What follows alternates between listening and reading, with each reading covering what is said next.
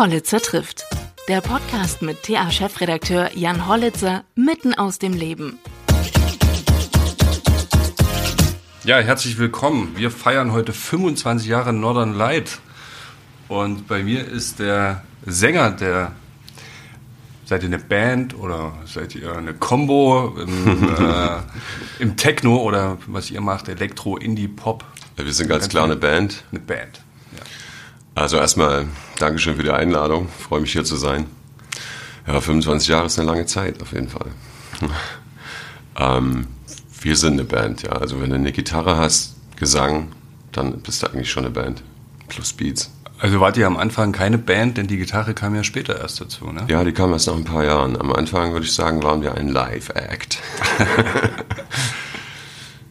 Und ja, reine elektronische Musik, so Knöpfchen drehen halt. Mhm. Und ihr habt hier in Erfurt angefangen? Ja, genau. Seid hier gestartet? Ja, Sebastian und ich, wir haben die äh, Band gegründet zu zweit. Und äh, ja, so klassisch über einen Kumpel kennengelernt, der gesagt hat, ihr müsst was zusammen machen. Ich hatte schon so ein kleines Studio. Und er war DJ. Und das hat ziemlich gut funktioniert. Da haben wir so uns getroffen bei mir in meinem bisschen besseren Home-Studio, sag ich mal. Mhm. Und haben eine Sportzigarette geraucht und dann ging es los. und wo ähm, wart ihr dann das erste Mal unterwegs als Live-Act? Also so kleine Clubs hier in Erfurt? Oh, tatsächlich war der, der erste Auftritt 1997, der war gleich auf der Wanderslebener Burg. Da mhm. gab es so ein Open Air. Das mhm. hieß, glaube ich, irgendwas mit Sommernacht, Sommernachtstraum oder so. Ähm, war ein Bekannter von uns, der dann später unter Boogie Pimps bekannt war. Ah. Der hat da die Party gemacht. Ah, cool. Der war Veranstalter. Mhm. Und das war unser erster Live-Auftritt. Ja. Da, sind wir, da waren wir eigentlich nicht drauf vorbereitet, so wirklich. Ich habe dann das halbe Studio mitgenommen. Also, haben da alles verkabelt, zwei Stunden, um eine Stunde zu spielen. Und es war ein Riesenspaß. Aber dann wussten wir irgendwie, hier sind wir richtig. Und wie kam es dann dazu, dass ihr die Gitarre mit dazu genommen habt? Weil ich, ich kann mich damals daran erinnern, dass ähm, es dann hieß, oh hier, äh, es gibt was ganz Neues und die kommen auch noch aus Erfurt. Ähm, die machen Techno mit äh, Rock, mit Gitarre. Ja. Ähm, wie, seid ihr, wie seid ihr darauf gekommen? Habt ihr was Neues kreiert dadurch?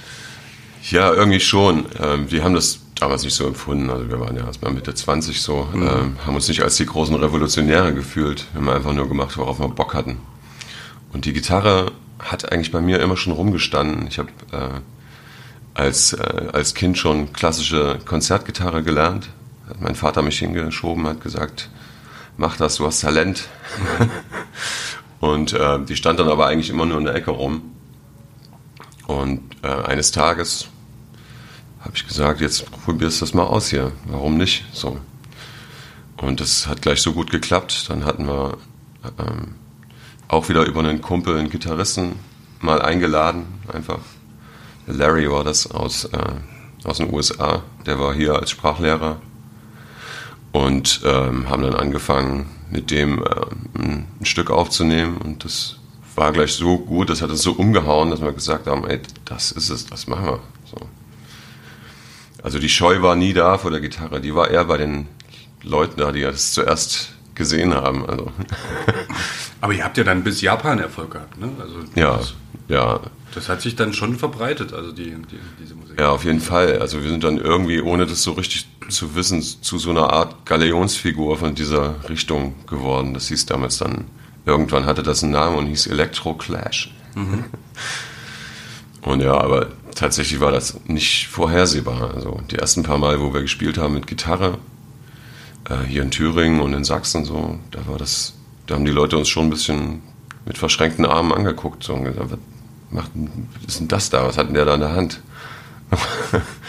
Kam dann alles dadurch, dass wir das erste Mal in Berlin gespielt haben. Da war das irgendwie, da kam das sofort an. Also, mhm. und da, ähm, das weiß ich noch ganz genau, wir haben da im Sternradio gespielt. Äh, das ist so ein kleiner Club auf dem Alex. Ähm, und der war voll und die konnten uns nicht kennen. Aber es war also so eine Wahnsinnsstimmung. Wir mussten es äh, alles zweimal spielen, wir hatten gar nicht genug Programm, keine Zugaben geplant. Und dann ging es Schlag auf Schlag. Also dann kamen die Veranstalter direkt, als ich von der Bühne runtergekommen bin, ist schon äh, der erste Japaner da gewesen. Und hat uns eingeladen nach Japan. Ah, so kam das zustande. Ja. So kam das zustande, ja. Und dann haben sind wir so. das dann so eine Art Scouts, die da unterwegs sind auch? Oder? Nee, das ist einfach ein Student gewesen, der in, in, in, Berlin studiert hat, hm. äh, Lioma. Und äh, der hat aber Partys veranstaltet in Tokio und äh, hat uns da reingebracht. Und das ging ganz schnell. Da haben wir dort auf einem riesigen Festival gespielt, so ein Jahr später schon. Und das ist dann irgendwie zurückgeschwappt. So. Was? In Japan? Sowas? Auf einmal waren wir auch in Erfurt bekannt. das war wahrscheinlich da, als ich von euch gehört habe. Genau. Ja, es kann sein, ja. Zu der Zeit. Und dann hatten wir einen Riesenspaß. Also immer wenn wir, wir haben dann alle zwei, drei Monate in Berlin gespielt. Und jedes Mal hat sich das Publikum so verdoppelt. Und die Clubs wurden größer. Das war schon sehr cool. Was war so das Größte, wo ihr gespielt habt? Also, ähm, wir haben auf vielen Festivals gespielt, also die Leute natürlich nicht nur wegen uns da gewesen, aber da können dann schon mal 30.000 Leute gewesen sein. So. Also in Tokio waren es zum Beispiel, das war das größte asiatische ähm, Festival der elektronischen Musik, das Wire Festival. Mhm. In einer riesigen Arena, ah, da waren irgendwas 25.000, 30.000 Leute da. Das ist schon Wahnsinn gewesen. Ja. Und feiern die anders? Die feiern auf jeden Fall anders, ja. Das ist, da merkst du richtig, du bist auf der anderen Seite des Planeten.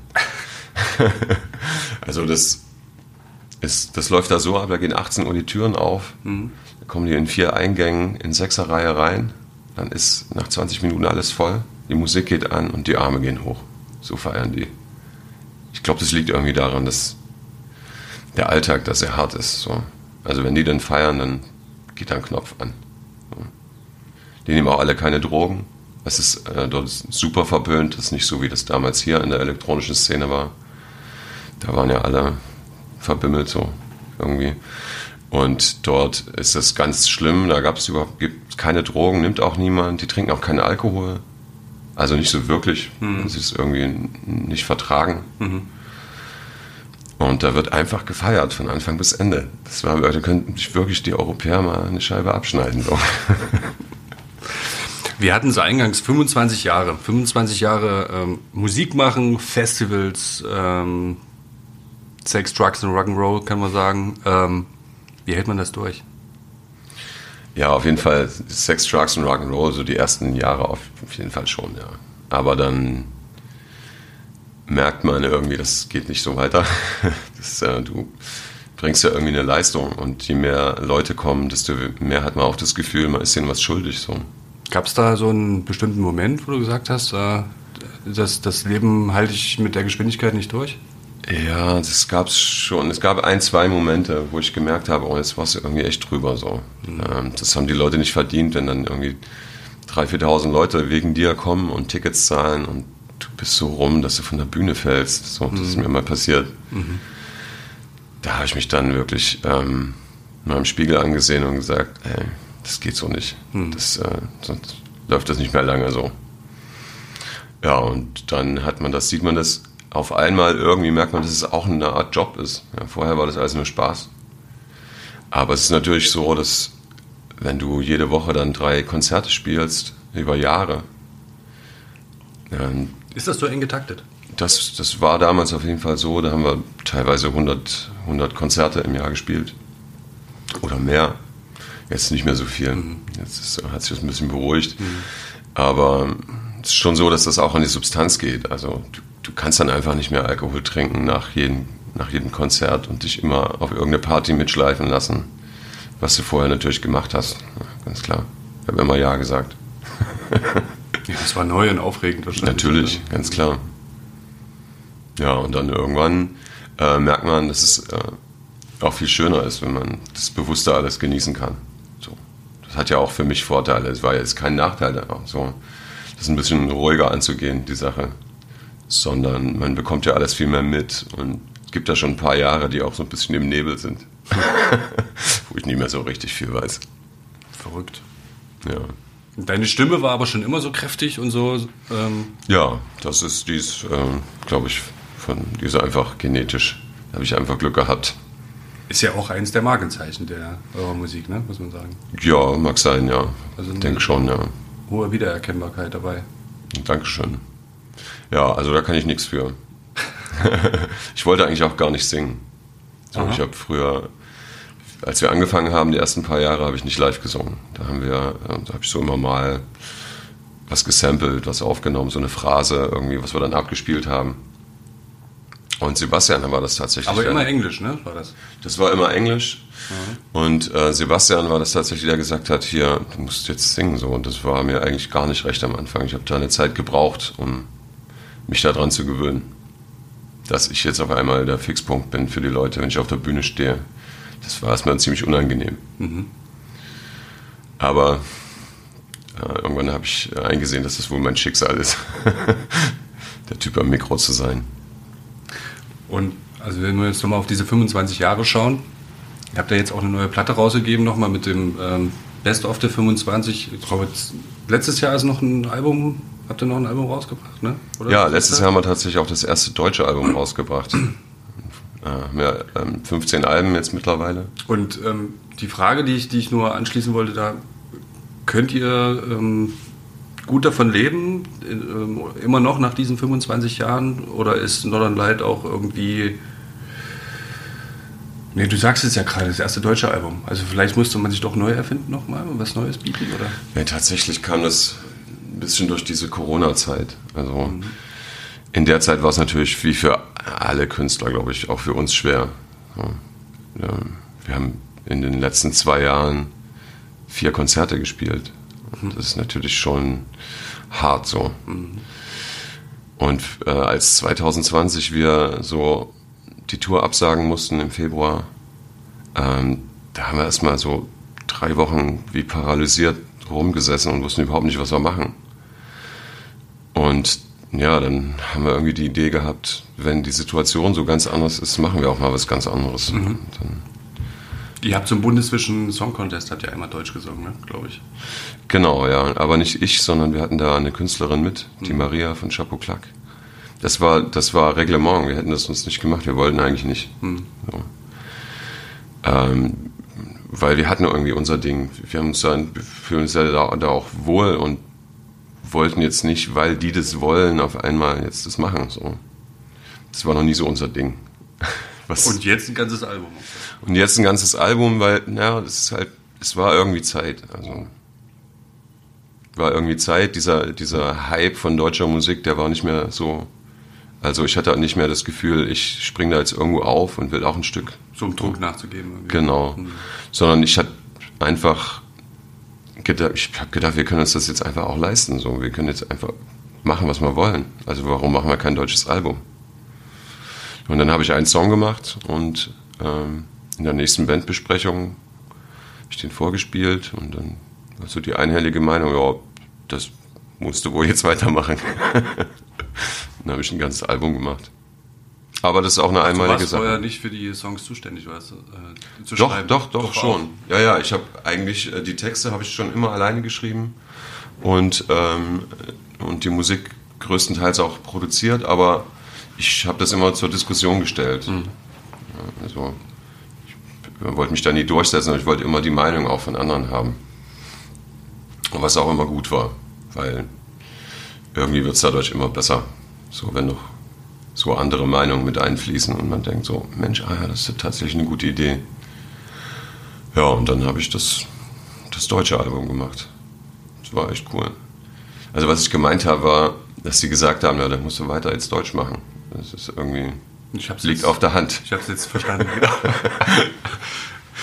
ähm, Und es war auch lustig. und, und fällt dir fällt dir das leicht? Es war tatsächlich viel einfacher, als ich gedacht hatte, ja.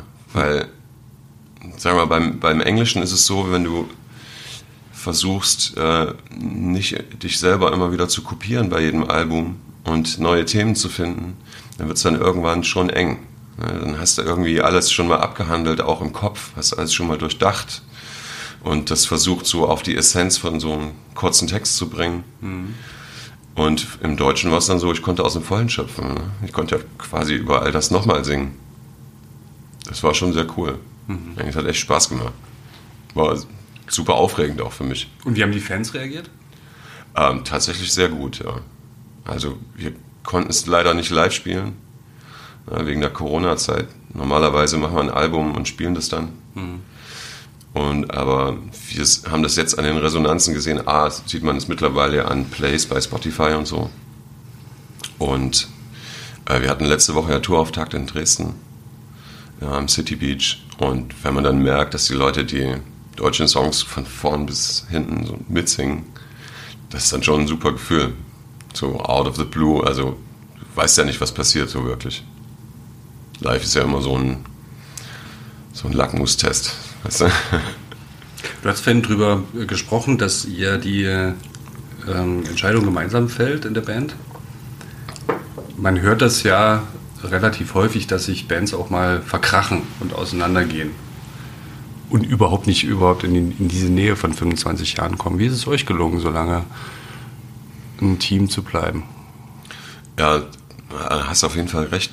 Das, ähm, wenn man so lange zusammen ist und so viel Zeit miteinander verbringt, auch oft auf so engen Raum, keine Ahnung, sechs Stunden im Auto und dann im Hotel und dann Backstage und das über Jahre, das, das ist schon so eine Art Ehe auch. So, ne? Also da geht man durch Höhen und Tiefen, da ist alles dabei. Da droht man sich mal Schläge an, das ist komplett alles. Aber irgendwie waren Sebastian und ich uns immer einig, dass, da, dass das weitergehen muss, weil wir da irgendwas haben. Irgendwas, wo wir einfach nicht weg können davon. Das ist ja irgend so eine Magie, die da drin liegt. Mhm. Und ja. Seid ihr, seid ihr Freunde oder seid ihr quasi Geschäftspartner? Wir sind Geschäftspartner, aber wir mögen uns auch. Aber es ist tatsächlich so, dass wir ähm, uns auch unsere Freiräume geben. Mhm. Also wir sind nicht die Typen, die äh, zweimal die Woche irgendwo zusammen in die Kneipe gehen, privat. Da haben wir genug Schnittpunkte so und führen unsere eigenen Leben. Und ich glaube, dadurch funktioniert es auch. Mhm. Das ist spannend. Ja, das hat sich irgendwie so ergeben.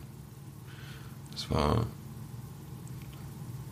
dass dann jeder so ein bisschen sein eigenes Ding macht und ganz froh ist, wenn er mal die Tür zu hat. Und äh, das ganze Bandding nicht immer so ständig nur Thema ist, sondern man auch mal irgendwie so eine Art Privatleben hat. Mhm. Das ist ganz gut. Ich glaube, dadurch funktioniert das. Ja, mit der Tour geht es jetzt weiter, auch in, äh, in Erfurt. Wir nehmen den Podcast einen Tag vor dem Konzert in Erfurt auf. Ähm, ein bisschen, äh, bisschen kurzfristig, was aber mir geschuldet ist. Im Maislabyrinth seid ihr da? Ja, genau. Und äh, ja, ich glaube, das wird auch wieder eine tolle Sause da, weil die Location ist ja auch ganz, ganz gut. Ja, die ist super. Ich, wir haben da mal vor ein paar Jahren ein Jazzkonzert gespielt, ein ganz kleines. Mhm. Und ähm, ja, wir haben überlegt, bei den 25 Jahren mal ein paar Sachen anders zu machen, nicht so auf die üblichen Locations zu gehen. Und ich habe mir halt ähm, entweder den Nordstrand oder das Maislabyrinth gewünscht und Sebastian hat es dann organisiert. Er kümmert sich so um alle solche Belange, um die Verträge, um, mhm. um das Organisatorische sehr. Wie geht es dann weiter mit der Tour? Wie viele Orte bespielt ihr und wo seid ihr überall? Also wir spielen jetzt bis September ähm, jedes Wochenende, mhm. nur ein bis zweimal. Mhm. Ähm, nicht nur hauptsächlich, nur Deutschland. Mhm. Ja, wir haben nach den zwei Jahren jetzt versucht, so viel wie möglich in den Sommer zu legen, weil man da so das Gefühl hat, das ist safe, da kannst du auch spielen. Und ähm, ja, das, äh, der Ticketverkauf gibt uns da auch recht. Also die Leute haben auch das Vertrauen, dass es wirklich stattfindet. Ähm, was dann im Herbst haben wir eine Indoor-Tour ab, ab November bis nach Weihnachten das steht natürlich in den Sternen. Ne? Das, äh, wenn man jetzt so äh, die Tagesschau sich anguckt oder so, dann und hört, was die Leute so sagen und die Wissenschaftler und, und der Bundesgesundheitsminister, dann weiß man nicht so richtig, was da passiert. Und ich kann auch Leute verstehen, die da jetzt noch skeptisch sind, sich ein Ticket zu kaufen. Ne? Ist ja ganz klar. Die haben ja am Kühlschrank alle schon drei Tickets kleben, so von Konzerten, die nicht stattgefunden haben. Ja. Aber ich äh, bin auf jeden Fall positiv. Ich denke, das wird nicht nochmal so. Das kann, geht nicht. Es, die Leute haben jetzt auch die Freiheit gekostet, wieder Mehr als in den letzten zwei Jahren. Und ähm, schauen wir einfach mal. Also, ich hoffe, die, die, Angst Branche, wird nicht so groß. Für die Branche wäre es ja auch wichtig. Also nochmal so ein. Ja, wir hatten es vorhin im Vorgespräch, ähm, es ist ja jetzt schon, dass ich ähm, Tontechniker oder Licht und was weiß ich, Leute, die für euch gearbeitet haben, umorientiert haben und es schwieriger ist, da eine Crew zusammenzustellen. Ja. Und das wäre natürlich dann fatal, wenn, wenn das jetzt nochmal so reinkracht. Ne? Ja, ganz klar. So Leute, die als Freelancer arbeiten und die jetzt auf einmal einen sicheren Job irgendwo haben, die kommen nicht wieder. Das ist auch verständlich. Also die wissen über drei Monate hinaus, dass sie Arbeit haben. Das wussten die vorher nie. Die müssen am Wochenende nicht mehr raus. Die kriegen immer regelmäßig ihr Geld und haben Urlaub und dürfen krank sein. Das ist schon irgendwie verständlich. Ähm, aber es ist tatsächlich auch so, dass viele Bands und Künstler sich umorientiert haben. Und DJs. Gerade so die, die nicht auf dem ganz hohen Level spielen. Mhm. Die, ähm, die haben teilweise ihre ganzen Platten verkauft und so. Die kommen natürlich auch nicht wieder. Das ist das, was, glaube ich, am, am schlimmsten ist, dass so ganz viele Leute, die das nicht wegen dem großen Geld gemacht haben, sondern mit Herzblut so. Einfach weil sie es geliebt haben, so die Idealisten, die Blauäugigen, die sind weggebrochen. Und das ist, glaube ich, für die Kulturlandschaft nicht gut. Mhm. Das, war, das war nicht gut. So, na klar, dass Leute, die so ein finanzielles Polster haben, weil sie ständig in den Charts sind, das, den, von denen kann auch, für die kann auch noch zwei Jahre alles zu sein, das ist egal. Ja, das sind ja die wenigsten, aber ne? Das sind die wenigsten. Also denen gehören wir übrigens auch nicht. Ich will jetzt keinen falschen Eindruck erwecken. Das war bei uns schon hart. Also wir haben das gerade so durchgehalten. Aber ich muss sagen, ich, ich würde auf jeden Fall das immer weitermachen. Auch ähm, ohne Geld. Kann gar nicht anders. Ist das äh, durch, durch das Spiel mit dem Publikum, äh, was dich dann quasi süchtig gemacht hat? Ähm, oder ist es, keine Ahnung, einfach nur die Liebe zur Musik? Oder? Ja, es ist irgendwie für mich auch ein Weg, ähm, mich zu therapieren, so mit diesen Texten, die ich schreibe. Das, äh, das würde mir unglaublich fehlen. Also über alles, was, was mich beschäftigt, schreibe ich irgendwann einen Song. So. Mhm. Und das gehört so zu meinem Leben, dass ich das dann irgendwann abhaken kann, wenn ich dann so eine Woche über irgendein Thema gebrütet habe und dann versuche das halt so in acht oder zwölf Zeilen zu bringen, die das perfekt ausdrücken. Dann bin ich da so viele Gedankengänge gegangen mit dem Thema, dass ich das dann abhaken kann, irgendwie für mich selber auch. Und das würde immer so weitergehen müssen. Also ich kann ohne das sowieso gar nicht mehr.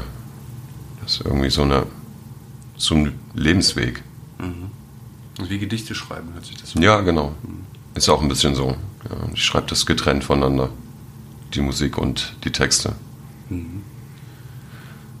Ja, und klar ist es super, wenn man, das kommt dann noch als so Sahnehäubchen oben drauf, wenn man seinen eigenen äh, Gedankenkram, dem man so nachgeht, dann anderen Leuten zeigt und ähm, vorstellt und die das sich dann verstanden fühlen davon. Das ist natürlich nochmal oben was drauf, so.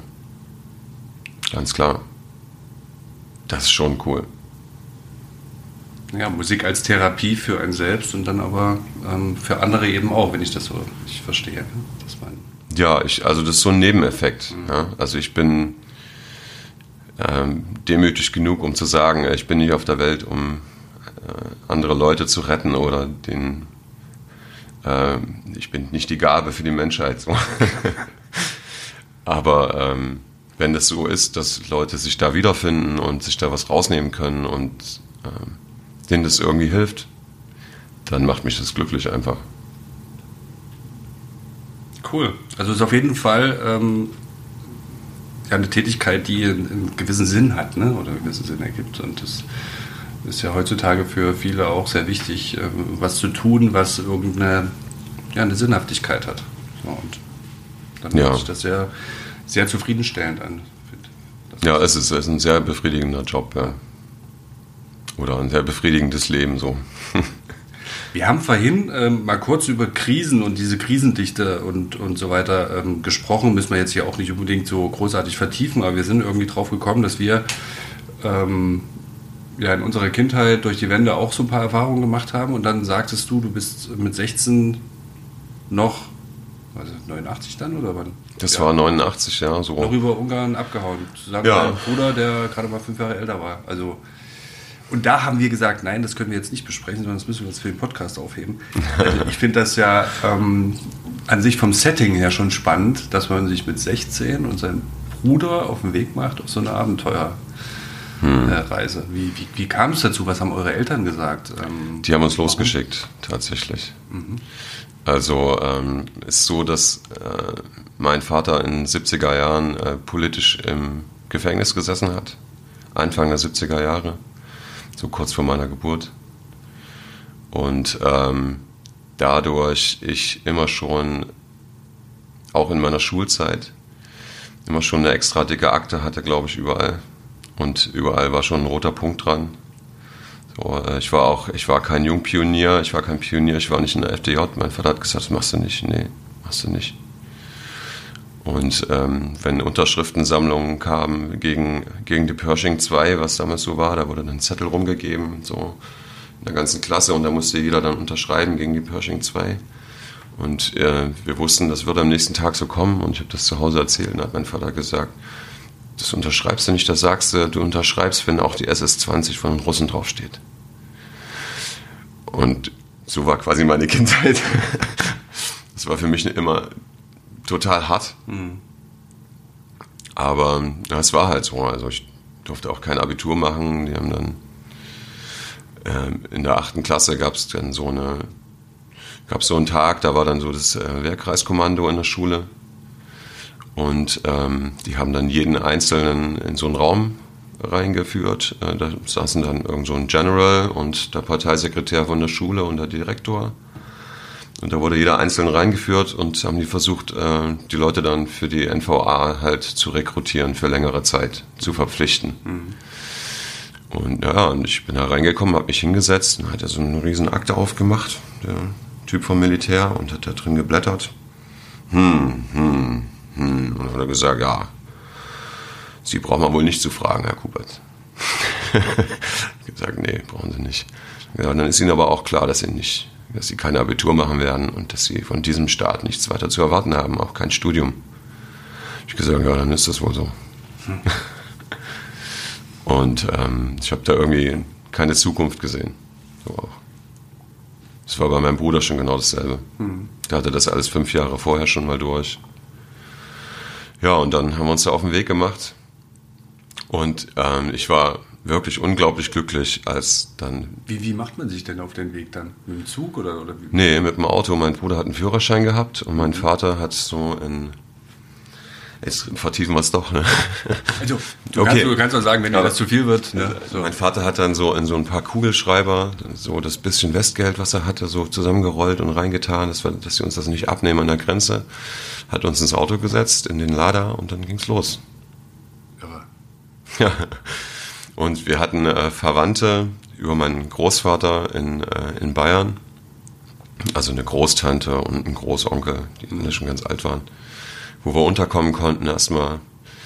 Ähm, waren aber auch ein paar Wochen in so einem Auffanglager. Also haben das ganze Flüchtlingsding auch irgendwie mitgemacht.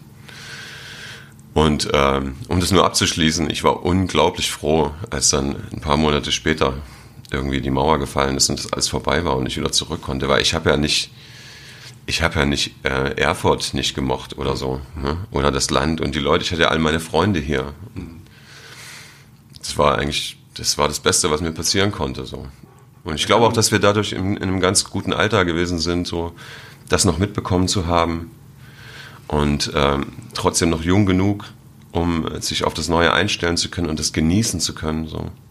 Diese neu gewonnene Freiheit, die es dann auch hier auf einmal gab. Ja, es war eine tolle, total aufregende Zeit. Aber wenn du das so sagst, du hast ja Erfurt nicht gemocht oder das Land nicht gemocht und die Menschen nicht und deine Freunde waren hier, dann kann man da ja wirklich Parallelen ähm, ziehen, weil du gesagt hast, dieses Flüchtlingsding quasi so mitgemacht.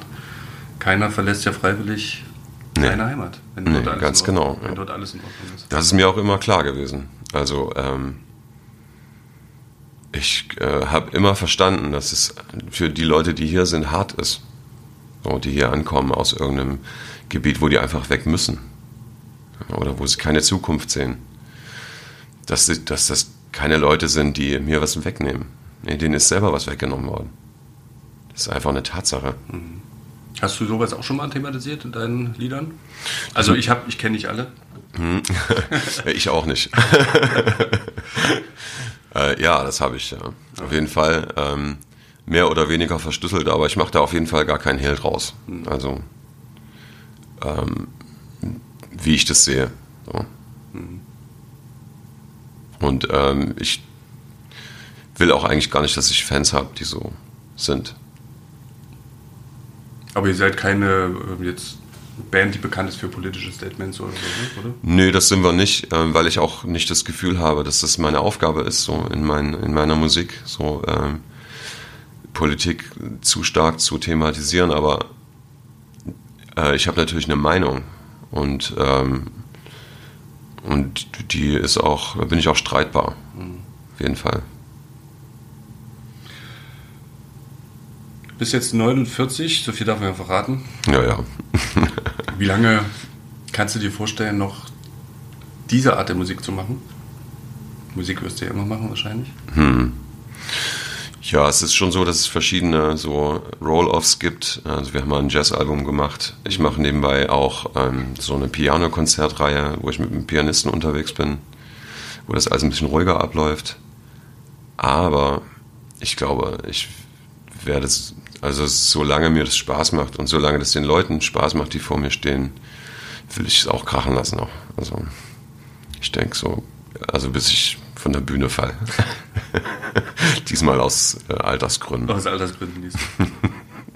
ja, ich habe mich unheimlich gefreut, dass wir uns getroffen haben heute. Ähm, vielen Dank und ich wünsche euch ganz viel Erfolg bei der, bei der Tour, die jetzt, ja, die hat ja begonnen. Jetzt, ähm, ja, jetzt geht es aber erst so richtig los und äh, viel Kraft, dass ihr da dieses Pensum auch äh, stemmt und freue mich auf äh, viele weitere Jahre mit Northern Light. Ja, danke schön. War sehr schön hier zu sein und ja, vielen Dank für die Wünsche. Ich hoffe, das klappt und ähm, ich hoffe, dass wir das jetzt alles so hinter uns haben, die schwere Zeit.